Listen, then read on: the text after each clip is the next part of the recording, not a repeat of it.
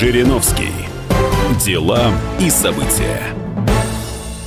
Один из самых ярых противников любого переворота, Владимир Жириновский, поделился со студентами московских вузов своим мнением об Октябрьской революции. До сих пор разные оценки. Оценка должна быть единая. Революция по-русски переворот. Добровольно он не происходит.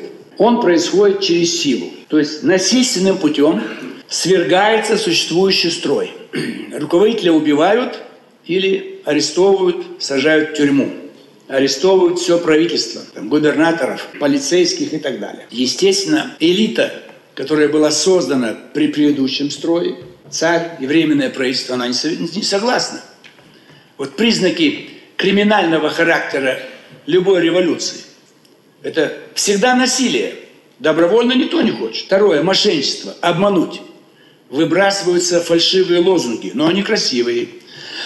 Мир народом. Конечно, никто воевать не хочет. Земля крестьянам, страна крестьянская, давай землю, хочу стать, кусок земли, чтобы прокормить семью. И фабрики рабочим. Ну, рабочим выгодно стать хозяевами фабрики. И ничего это не осуществляется. Но власть они уже захватили, и тогда они начинают террор. Не белые офицеры, не интеллигенция царская, а именно они, большевики.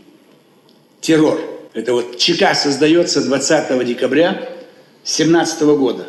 Потому что везде сопротивление идет. Никто не понимает, кто такие появились вдруг они. Совет народных комиссаров. Кто вас звал? Кто вас выбирал? Выборная власть, да. Вот референдум в Каталонии. Допустим, какое-то нарушение здесь есть, потому что Конституция Испании предполагает, что Мадрид – центральное правительство должно давать разрешение на референдум. Но сам по себе референдум прошел. Самое главное, воля народа выражена. Каталонцы хотят жить в независимом государстве. Почему? Потому что они жили уже в независимом государстве. Аргон, по-моему, называлось оно. 10 веков назад.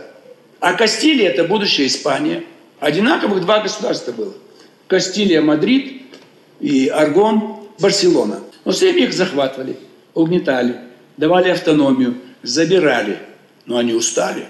Мы хотим быть независимым. Признаки независимого государства. У них есть свой язык, своя история. Они уже были. То есть иногда неправильно говорят.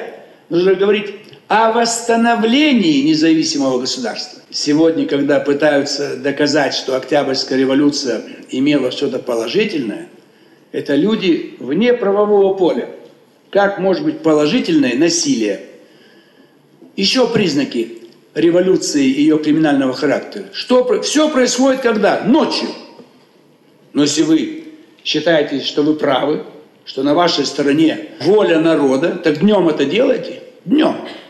Ночью, когда все спят, а работают только преступники. Еще один признак – вооруженный путь. Потому что насилие может быть связано, как говорится, рукопашный бой – в крайнем случае, холодное оружие. А тут вооружены они, рабочие отряды, так сказать. Нам говорят, вот забастовки идут. А давайте спросим, а кто платит за участие в забастовках? Если за работу на заводе платят меньше, чем за участие в забастовке, что будут делать рабочие? Бастовать. Ведь бастовать не работать, отдыхай. Ничего не делай. Вывешиваем табличку, мы бастуем, и отдыхай. Или иди погулять по Невскому, с красными знаменами. Это не означает поддержка народа новой власти. Это означает развращение граждан, которые могли бы работать, а вы им платите больше денег, чтобы они не работали. Вот зарплата до переворота была в два раза приблизительно больше, чем в нынешнее время, в советское время, в нынешнее. Какие основания экономические? Ведь для революции хотя бы нужны экономические обоснования. Вы слушаете мнение лидера ЛДПР Владимира Жириновского об Октябрьской революции. Все экономические показатели были лучше. До сих пор мы их догоняем, 13 год. Зарплата выше. Как мы зарплату можем определить? По деньгам не всегда понятно. Сто лет назад, допустим, 37 золотых рублей в месяц, что это означает? Если перевести на нынешние деньги, означает 48 тысяч. Кто сегодня получает 48 тысяч? Единицы. Но еще лучше сравнивать, что можно купить на царские деньги.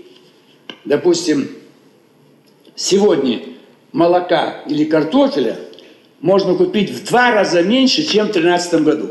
Так кто же лучше-то? Сама по себе зарплата выше, и ее покупательная способность выше. Допустим, самые золотые, большие э, золотые запасы были у нас. Потому что у нас было много золота. Мы добывали его. И наш рубль был обеспечен на 100% золотом. Самая весомая валюта. В Европе тоже было наполовину обеспечена их валюта. Валюта выше наша, золото больше. То есть царский рубль, Николаевский его звали по имени царя, был самой надежной валютой в Европе. Билет в Большой театр рядом с нами можно было купить за 30 копеек, царских. Сейчас 3 500, в 15 раз дороже по паритету покупательной способности. Так, ну возьмите все сферы. На 1 января 2013 года царская Россия обеспечивала лучшие условия жизни. И вот прошло сто лет. Но большевики и коммунисты сегодня говорят, что правильно, что сделали революцию. Ну, кино также стоило 20 копеек, сегодня 300-400 рублей. Аренда жилья, вам это понятно тоже, 20 копеек за квадратный метр. Вот. И не самый квалифицированный рабочий мог снять жилплощадь 140 квадратных метров. А кто сегодня снимает в Москве, их денег хватит на 37. Что еще надо?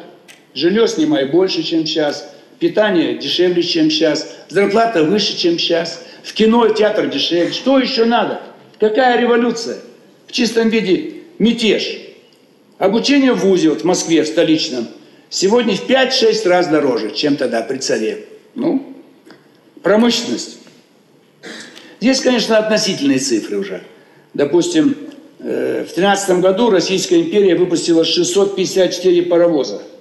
А в России вот, в 2012 году 107 тепловозов и электровозов. Но здесь не всегда правильно можно понимать. Тогда нужно было еще и еще паровозы. Сегодня их, может быть, не надо так много. Их уже полно. Уже это электровозы и так далее. Но в целом, если взять все показатели, э, и экспорт, и налоги, и импорт, и бюджет, значит, вы все это увидите, что даже э, при крупных военных расходах в 2013 году бюджет был профицитный. То есть доходы были больше, чем возможные расходы. Сегодня у нас дефицит. Мы тратим больше, на триллион полтора. Большевики продолжают говорить, что Октябрьская революция была необходима, и она дала прорыв.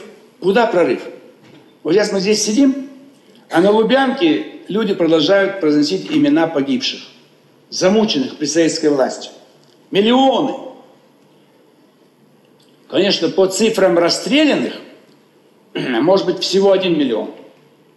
Но мы говорим погибших, потому что человек сидел в тюрьме, в лагере, вышел и умер. Там его истязали. И безотцовщина. Коммунисты говорят, вот Дзержинский там за год, за два Э, решил проблему беспризорных детей. Слушайте, вы сперва объясните, откуда взялись беспризорные дети? Вы поубивали их родителей. Вот и 5 миллионов беспризорных. Значит, они сами себя обманывают. Если беспризорных 5 миллионов, то даже с них два родителя, значит, вы уничтожили 2,5 миллиона. Сколько? Да наоборот даже, 10 миллионов. Родители обоих. Если у каждого ребенка двое родителей, они на улице грязь их 5 миллионов, значит, двух родителей убили, 10 миллионов уничтожили. Вот доказательство того, сколько погибло. Откуда беспризорные дети? У них же были родители. Вы должны это думать, понимать. Они вам подают только конечный. Вот мы решили проблему беспризорных, загнали их в детские дома. А откуда они появились, не говорят. В чем был смысл этой революции? Это как вот ИГИЛ в Сирии и в Ираке. Эксперимент. А давайте создадим всемирное исламское государство. А каким путем? Насилие, убивать, кто не согласен. Грабить, э, контрабанда, нефть, газ и так далее. Вот они большевики сегодня исламские. Пропаганда оголтелая. Но уже не прошло. Хотя эти вот братья-мусульмане, они как раз выступали за Всемирную Исламскую Республику, это 1928 год, дата создания. Но максимальная активность это вот 70-е годы. И, наконец, их расцвет, апогей, вот попытка создать государство. Но силой. Это что такое? Представляете? Вот сегодня вы видите, что делали, каким образом вот осуществлялась эта страшная революция в нашей стране. Это было мнение Владимира Жириновского об Октябрьской революции. Жириновский. Дела и события.